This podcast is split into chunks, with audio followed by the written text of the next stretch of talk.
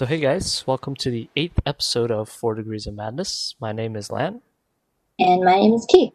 and we're here with uh, Dr. Rudy Lorber, who is a neuropsychologist, a clinical psychologist, and he's also board certified in school and behavioral psychology. He's also uh, a certified threat manager. So, welcome to the uh, podcast. Nice to be here. Yeah, definitely uh, great to have you on. And uh, I know one of the areas that uh, you've studied quite a bit on is neuropsychology. So, for those of us that are not familiar with it, can you give us a little overview on, on that and what exactly it is?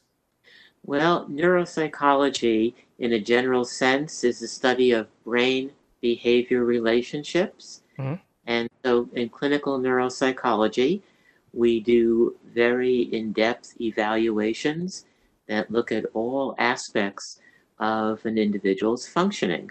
Right. And purpose for that is really to leave no stone unturned when trying to understand some of the challenges that individuals may have, Mhm. as well as find their strengths, because we're always building upon strengths to overcome areas of challenge. And so, comprehensive neuropsychological testing with other areas like cognitive and academic and social emotional assessment give us a very in depth picture of individuals that we can then use to help set up programs and school programs and uh, therapeutic programs for individuals. I do diagnose mental health diagnoses, and this type of data also helps create those diagnoses. And one thing that we know is that a diagnosis alone doesn't explain who an individual is. Right. And with the purpose of this testing is to more define who the person is and what their skill set is.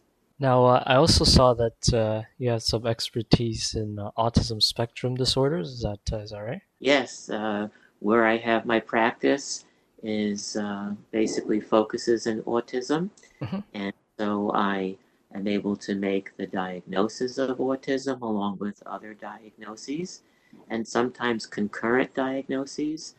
Um, some folks with autism may have anxiety or unhappiness, um, and then look at helping to either set up behavioral programs and social programs or sometimes refer to what's called ABA or Applied Behavior Analysis programs to do more uh, direct one to one behavioral intervention with individuals. What does applied behavioral analysis programs look like? The ABA model is a very highly structured behavioral approach which breaks down um, skills into very small units and teaches them very specifically.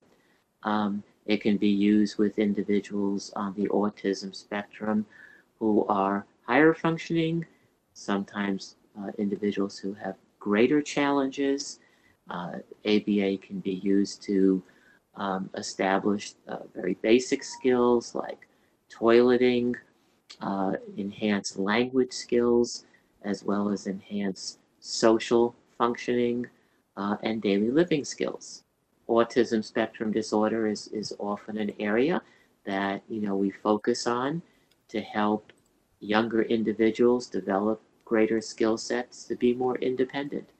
And so then that's something that I enjoy doing is helping increase the independence of individuals. And depending, you know, where on the spectrum they may be, Yep. uh, very often one of the uh, things that we see in autism is hyper focus in certain areas, whether that be, you know, about the weather or about, you know, the solar system or about Mhm. ins- whatever it may be.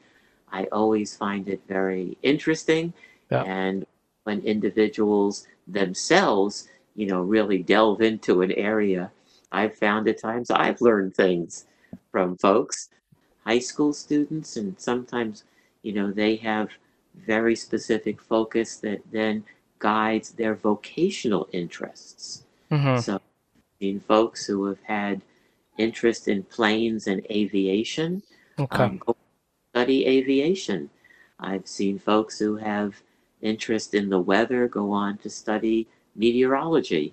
So it sounds like it can be some sort of advantage, right? Allowing the person to learn a lot about a specific topic and focus highly on it. So I'm curious on maybe some of the challenges uh, with those people with ASD.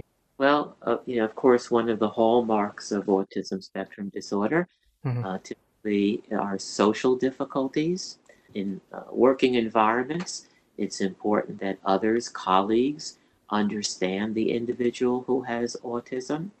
Um, sometimes things like um, humor or nuance may be difficult. Um, you know, some individuals, and again, every individual with autism is very different.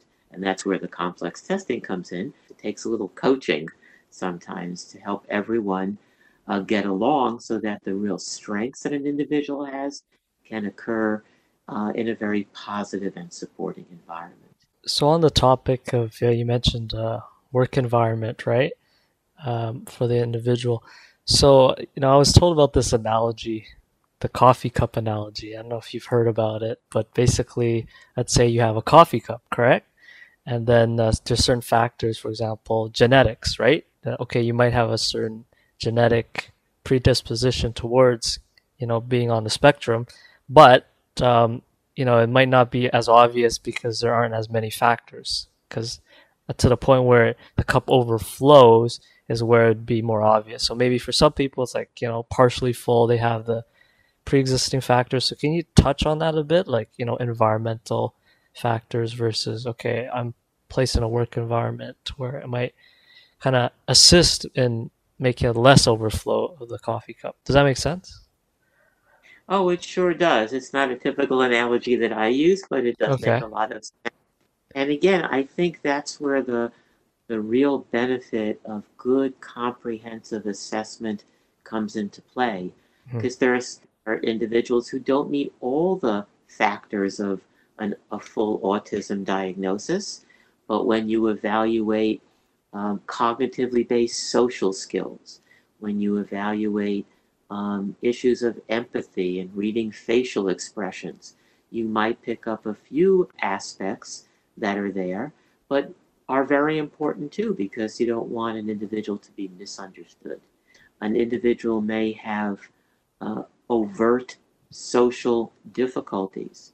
Well, with comprehensive testing, it could be the case that a person is lacking those cognitively based social skills and those can be taught through some very good research based programs. Then again, there may be folks who have cognitively based social skills but don't use them. and, and so then we're, what, we're, what we're doing is more using positive behavioral programs, helping folks to use more of the skills that they have. We're also evaluating the strengths that someone has. And sometimes those strengths may be different than the environment would like to see, but yet they're usable strengths that we can build upon. And so that's what makes, I always look at every individual I work with as a puzzle that needs to be figured out. And that's what I really enjoy about um, doing comprehensive assessments. You mentioned an example of the student is strong in a specific subject, right? And you're taking advantage of that. Now, what if um, the strength is like, let's say it's not related to school? They're super interested in elevators. How do you take advantage of that? Where it's maybe they're not into school at all, and then they're just super focused on a non-related item. Well, you know, if we think about elevators, there's Mhm. mechanics involved and and so on. And what we have to do is help an individual get through, you know, 12th grade, get through high school, still feeling good about academics, um, still supporting. Sometimes we have to support those interests outside of school Mhm. so that when they get on to higher education, then they can focus on those mechanical abilities, those interests, and find higher education models that um, will support and enhance those skills. One thing that kind of comes to mind is the person that uh, you're diagnosing, right? If you tell them that they have ASD, like what kind of impacts do you think that would have, like versus, you know, not telling the kid that they have the fact that they know it's like okay, I've been diagnosed with ASD versus I mean, it's not like they would know the DSM, right? So how how does that impact? Well, you know, when I when I do my evaluations, if um, if they're younger individuals, I kind of do two feedback sessions. Mm-hmm. I do parents um, because they're going to be their child's advocate to move forward, and I do one with the child or adolescent. And very often, when you sort of talk about this, they understand what you're talking about because Mm-hmm. they've been living it, they've been experiencing it, that it's been part of their life.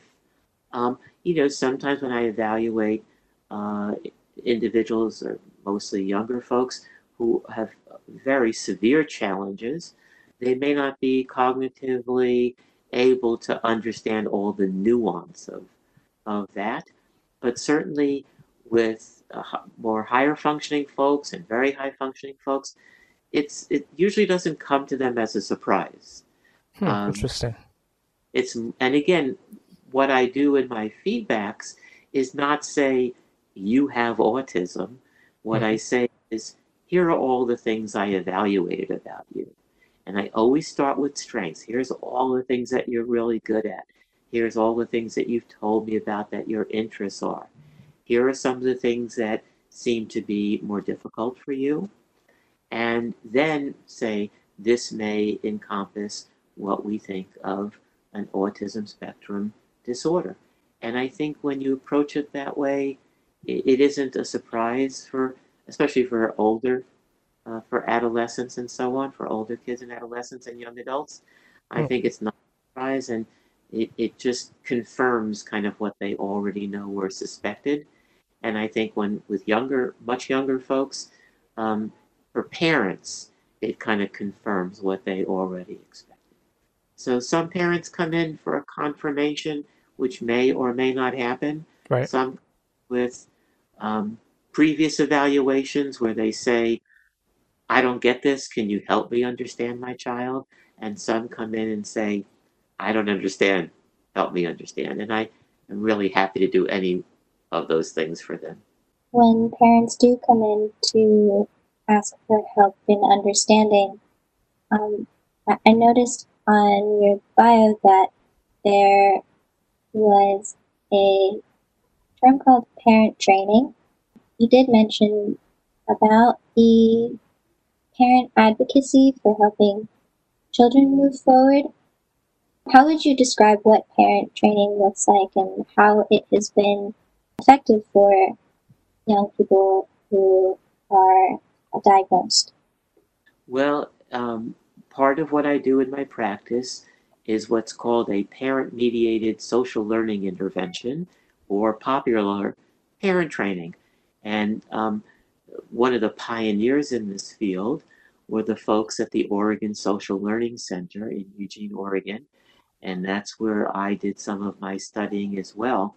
And this is a very empirically based uh, program.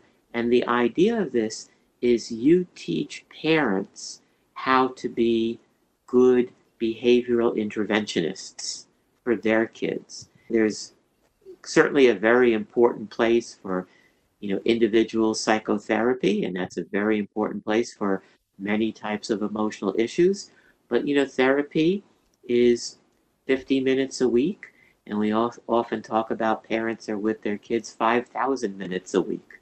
So things that parents can do and they're always going to be good uh, advocates for their children. So this is a model that teaches behavioral monitoring skills. That is you have to be able to see the behaviors you want to change. Positive intervention techniques for enhancing behaviors, and then non physical, non hassle forms of consequences to help reduce some behaviors that may be less functional. And so this model is about a six to eight week model. And sometimes after a period of time, they give me a call and we do what we call a booster shot session where they come back in, oh, a new thing popped up. How do I do this? And we talk about here's what we've done before, here's how you can apply the techniques that you've learned. And in the research, families have been followed five to seven years after. And um, are still maintaining, you know, a lot of these behavioral principles all the way up until when their kids move out of the house. So, uh, you know, you want to use the car this week because you did X, Y, and Z. Here are the car keys. Uh, or uh, not quite because, you know, things didn't go well this week. So parents learn how to use positive techniques and consequences in a more systematic fashion. Before coming back to the Northwest, I was in another part of the country that was incredibly wealthy, uh, very wealthy families. Mm-hmm. And a family come in and say, um, you know, I caught my adolescent using drugs and I provided these consequences and they don't seem to be working very well. And I uh-huh. said, What were the consequences that you provided? And they said, Well, um, my adolescent had a credit card that they could use for whatever they wanted, and I put them on an allowance. And I said, Well, what was that allowance? And they said, Well, $1,500 a month. I said, Okay. and, and, and then they said, Well, they were able to drive whatever vehicle they wanted to um, to school and, and we stopped that and we said, well, you can only take the SUV to school. And I said, well, what's your SUV that they're driving? oh, turbo Porsche Carrera. um, so I had to do a little bit of let's get back to reality uh, of things. You mentioned behavioral principles a couple times. Could I ask you for details on what you mean by the behavioral? Well, you know, we we know from a lot of research that um, positive reinforcement is something that we know is is very important to everyone. You know, sometimes people say, "Well, isn't that bribery if you're paying someone to do something?" And I always say, "Look up the definition. Bribery is paying someone for something they shouldn't be doing. Um, positive reinforcement is going to work and getting paid. I always say, you know, how many people would go to work and do the job they do if they weren't getting paid for it? Probably some people might, but getting a paycheck is positive reinforcement. And we bring that down to a level that um, younger individuals can understand. Um, and as we talked about, you know, there are consequences in life. Um, we don't want individuals to get in trouble with you know the legal system or things like that. Those are very uh, intense uh, consequences. So before we ever talk about a consequence, we always talk about what is it you want to see? What are the things you'd like your child, your student to be able to do or do? Let's get that going, and then we'll work on um, what isn't going so well. And sometimes what isn't going so well just goes away on its own when you put in place a replacement behavior, an incompatible positive behavior. So if a student, uh, for example, in a classroom yells out a lot, if you reward raising your hand and waiting to be called upon, then yelling out stops on its own.